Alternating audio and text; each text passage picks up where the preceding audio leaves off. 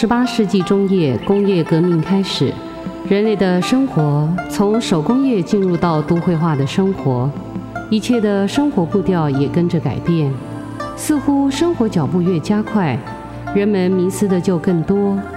许多人在物质生活提升之后，纷纷回头寻找心灵的慰藉，也开始思索起自己的人生方向。坊间贩售的经营人生系列书籍也大受青睐。以往“经营”一词只用于企业，但如今似乎也适用于人生。究竟人生需不需要经营？其实，名字啊是个新的，我叫现在叫经营人生了。那在呃。这个事实啊，经营人生，不论是呃古今中外的一些哲学家或者是宗教家了，他们本来就在用的。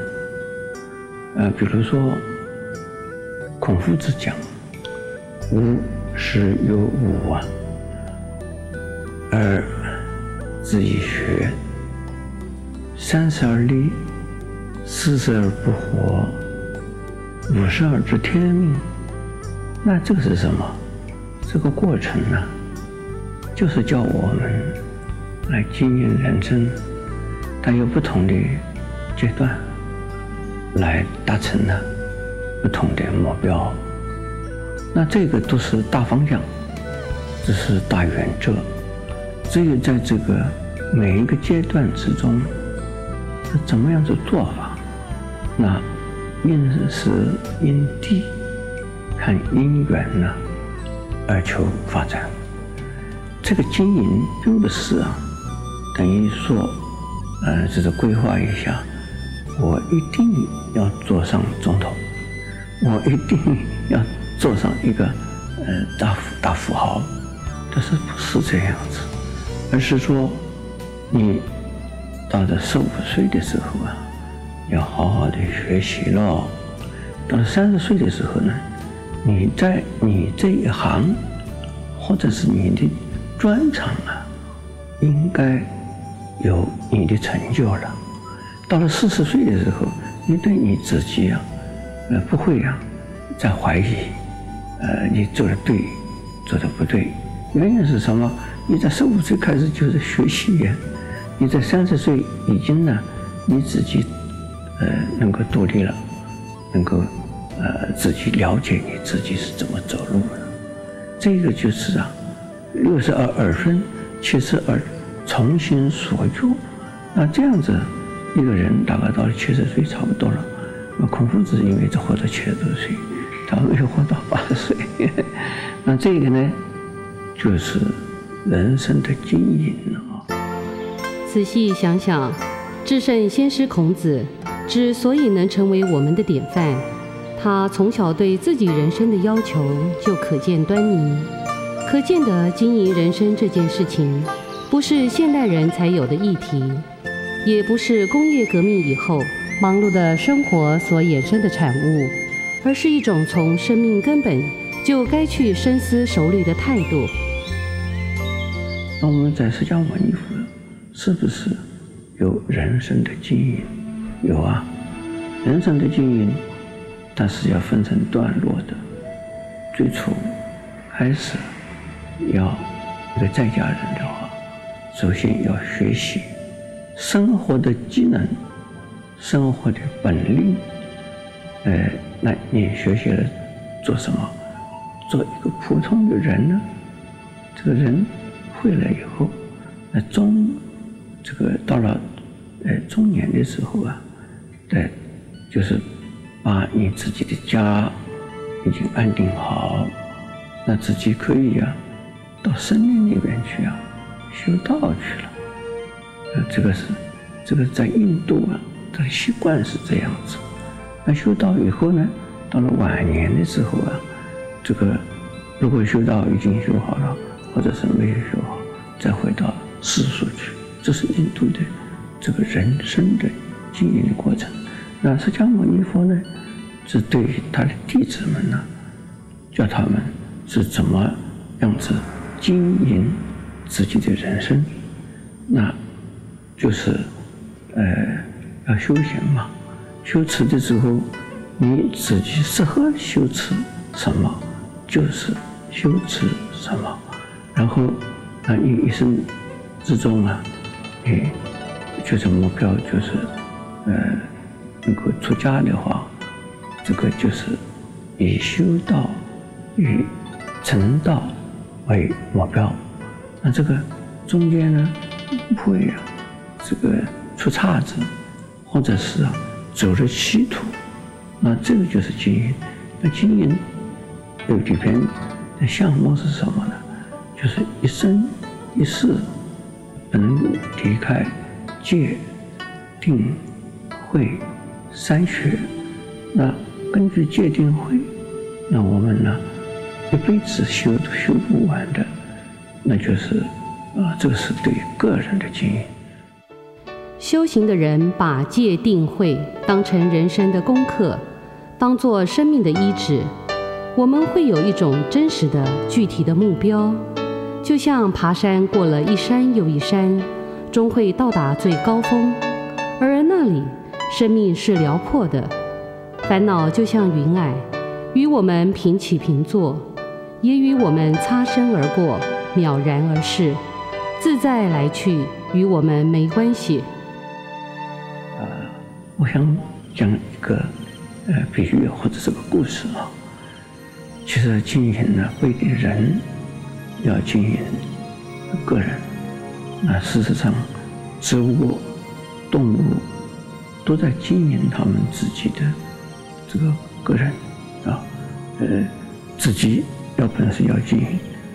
我 看到啊，有一棵榕树，它长在哪里呢？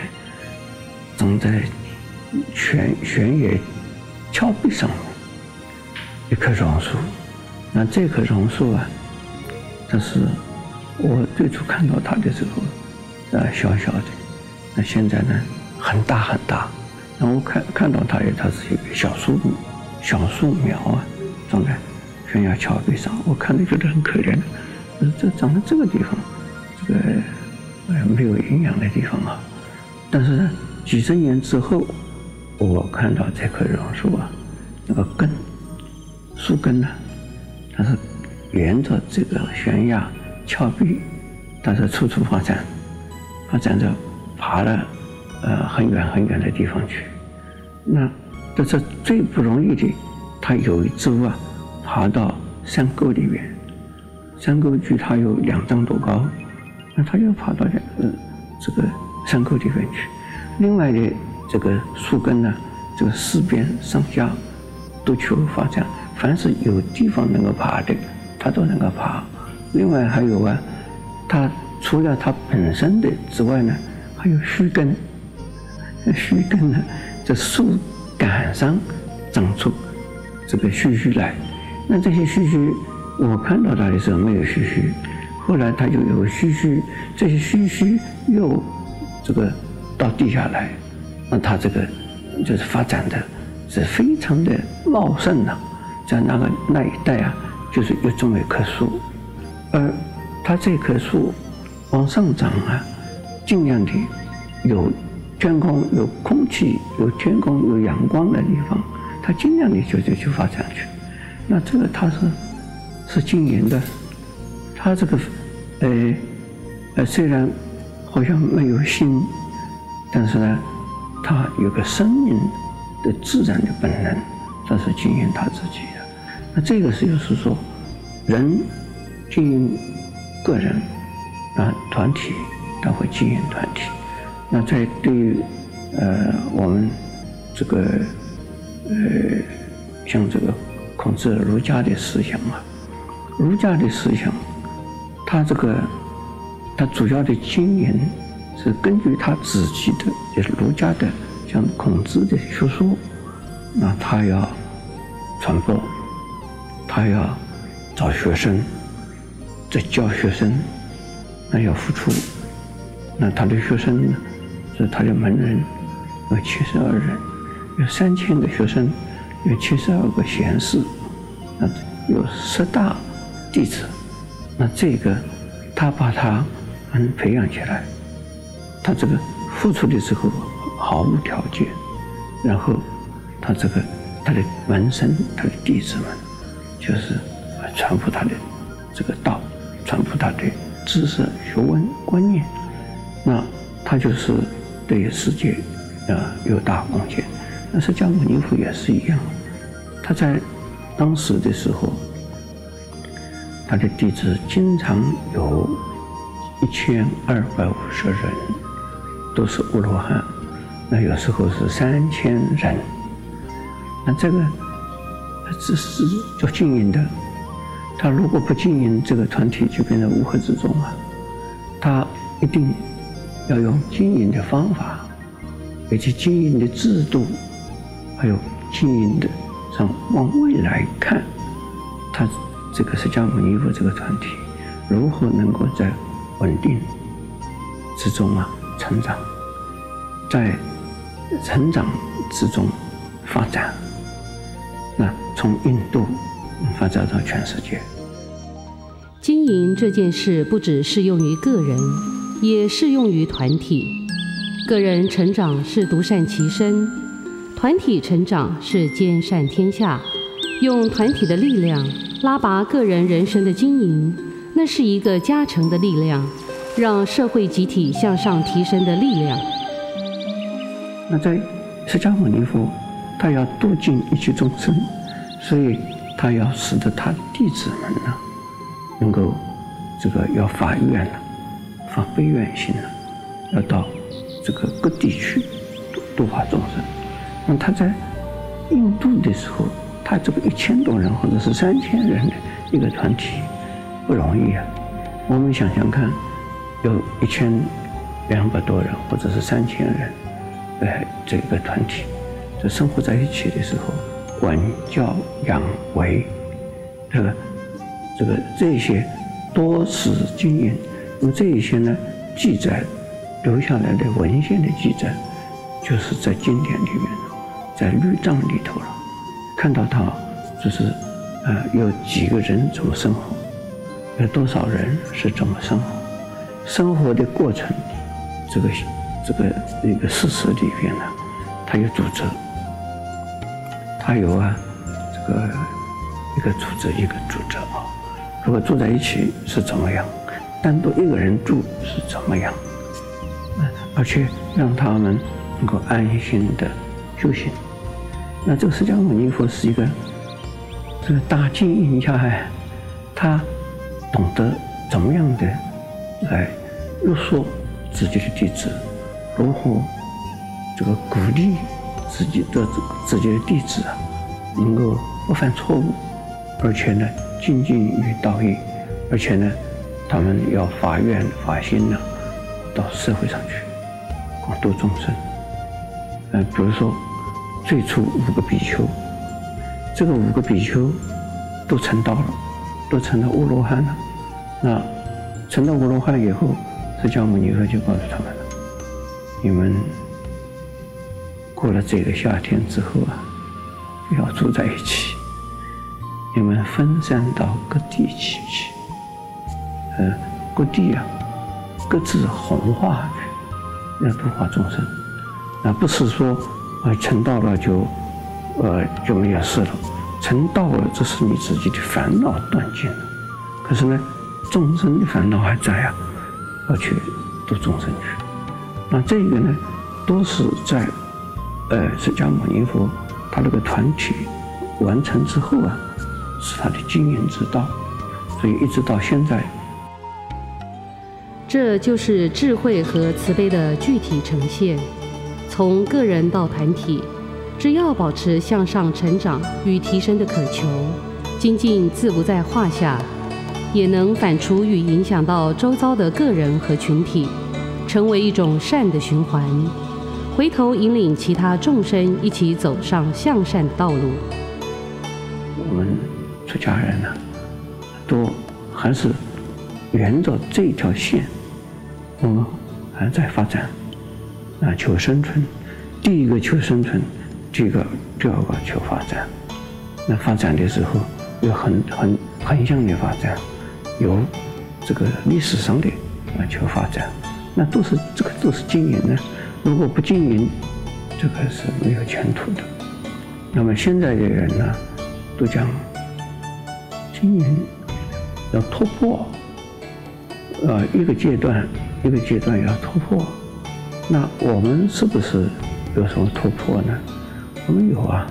就是在修行的过程之中啊，遇到困难，遇到困难，还有呢，你在现实的环境之中啊，遇到困难，那在修行的过程之中遇到困难，你要如何的想办法来突破它？呃，突破它的就是你心心啊转变，就会突破啊。如果在环境里边你遇到阻碍、阻力。你需要突破，不需要不突破的时候呢，你就会被消灭，你就没有办法生存下去，没走不下去。所以，这个我们佛教徒啊，这个随时随地要求创新，呵呵，随时随地呢要这个适应环境，来创造新机，然后呢改善这个环境。那改善环境的同时，自我这个心呢，自我的心随时都在调整。这样子的时候，这就是我们这是经营人生的。那我们一般的人经营人生，那依照我们佛教的这种准则来经营人生，决定不会失败，决定是成功的。这个因为。我们呃佛教徒不怕失败，不怕阻力，遇到任何困境，这个万难的困境，要想通过去，要想走过去。呃，你呃你们知道，像这个玄奘到西游去取经，那他这个困难太多了，但是呢，受困难所阻扰。佛法教育人们的是一份积极乐观的生活态度，用这份态度去经营人生，我们不会畏惧任何迎面而来的逆境，就像迎风而行。再大的难关与挫败，都是我们的助力，我们的逆增上缘，激励我们去适应环境，去创新突破，但又坚持善念善行，直到我们创造新局为止。就才是积极的经营人生，而人生也因为我们积极又正面的经营与耕耘，终会结出善的果实累累。我们不但是经营这一生，我们还经营了来生，还有最后最后无量生无量生到成佛为止，这个都是要靠经营的。如果不经营，那就变成一个死人，就是。呃，吃了饭等死啊，那不是一个修道的人了。所以我们看到这个呃中国大陆的这个名山，名山呢，这个是一代一代的出家人在那边呢经营起来的。呃，我们要看到有一些山呢很陡，这个要上去的时候啊。到现在为止还是没有办法开马路啊，就是这个山路啊非常窄，他这个一级一级一级一级的开这些路，就是开一级这些路的时候，最早是出家人，普通的人没有没有这么傻，啊吃饱了饭就在那边开这个路去，呃最早的时候是出家人，那现在我们。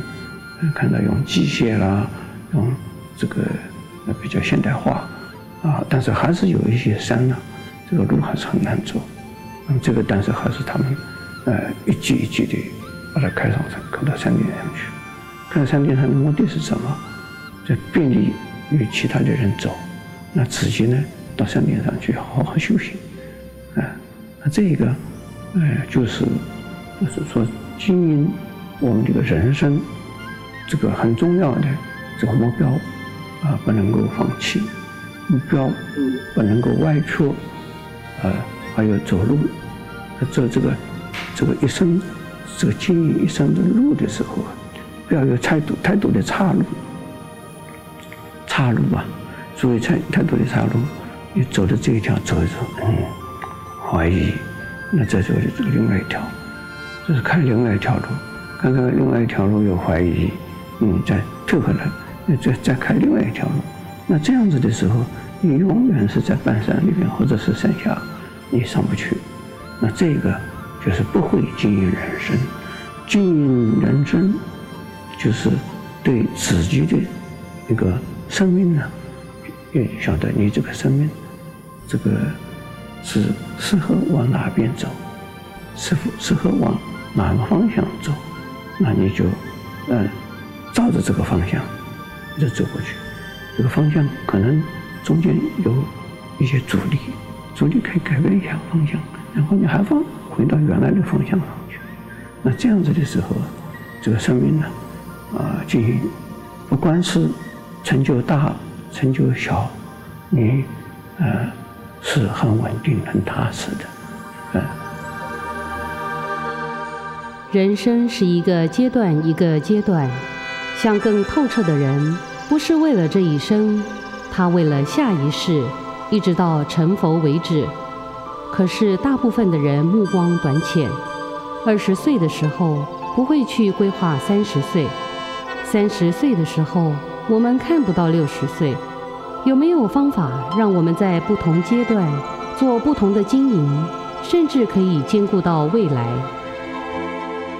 我们最近。那就是我们台湾呢，有一位这个这个海洋的呃这个航航船的轮船公司的老板，叫张荣发。他当他三十七岁的时候，这是买了一条旧船，旧旧的货轮呢，那就是这样子开始。呃，他那时候。因为这个国语讲的不好啊，要想在政府啊，呃或者商界啊，要走出一条路来很难，所以他就很就去航海去，就是做货运的这个生意，那就是他兢兢业业地来开创他的这个航海的这个货运的生意啊，但是呢。他没有想到，到现在为止，他有一百七十五条船，在世界啊各地跑，变成世界第一位这个货轮呃货轮的呃船公司啊啊。那而他的生意发展成陆地上的这个旅馆啊，呃还有呢这个。海上呃天天空的，这是航空啊，他都不知道的。每一个阶段，呃，这什么时候会发生这样的事，他都不晓得。但是呢，他兢兢业业把他的自己的主要的一个生意啊，他是看得很紧，他就主要的改善他自己的就是航运，就是货货运了。呃，改善改善他服务的品质，改善他这个船只的啊品质，啊，他始终啊，就是如何的改善他自己的主要的业务。他今年已经八十岁，那这个七三十五岁到八十岁这个四十多年的时间呢，他实际上他的生命主流的生命主要的这个生意是什么？是航运。是货运呢，他这个就是在这个主脉上面呢，这个他下了很大的功夫。比如说船，要增加船的时候，他就思考到世界上这个这个船运公司啊没有的东西，那他们想办法这个有补这个补补充。那到现在呢，呃，世界是讲的讲讲环保啊。那环保的时候，最近他这个造了十条船，这个十条货轮呢是环保的货轮，货轮也有环保，这因为是环保的货轮，他在海上出事情，这不会这个这么大，出了事情也不会呃怎么样，问题很大，但是在平常的时候啊，他就装货要装少一些了，哎，但是呢有一些。这个前进的这有头头脑的，也就是有环保头脑的，有客户啊，他们宁愿呢，这个钱稍微花多一点，呃，就是要用他们的这个公司的船，他们这个船到现在为止从来没有船难，啊，他们空中没有空难，在海上没有船难，这不容易的，那为什么？他就是。先想到，或者是呢，人家的经验，他要把它吸收，吸收船难怎么会发生的？啊，那他们就是临船难，凌空呢，这个是不容易。那为什么？这个就是他经营他的这个公司的时候啊，他非常的专业，而且时时刻刻的往未来想，啊，未来，呃，比如说。啊，现在叫环保船，未来是什么船？现在不知道。那未来呢？它总是一个时代需求的时候，人家没有，他已经准备在那边呢，要做了。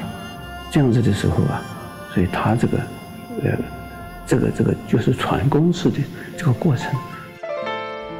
机会总是给予随时准备好的人，经营自己的目标也是如此。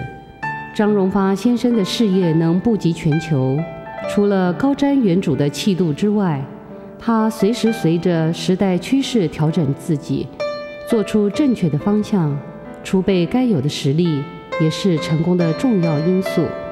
人生的经营也该以它为借鉴，为自己走出一个新的里程碑。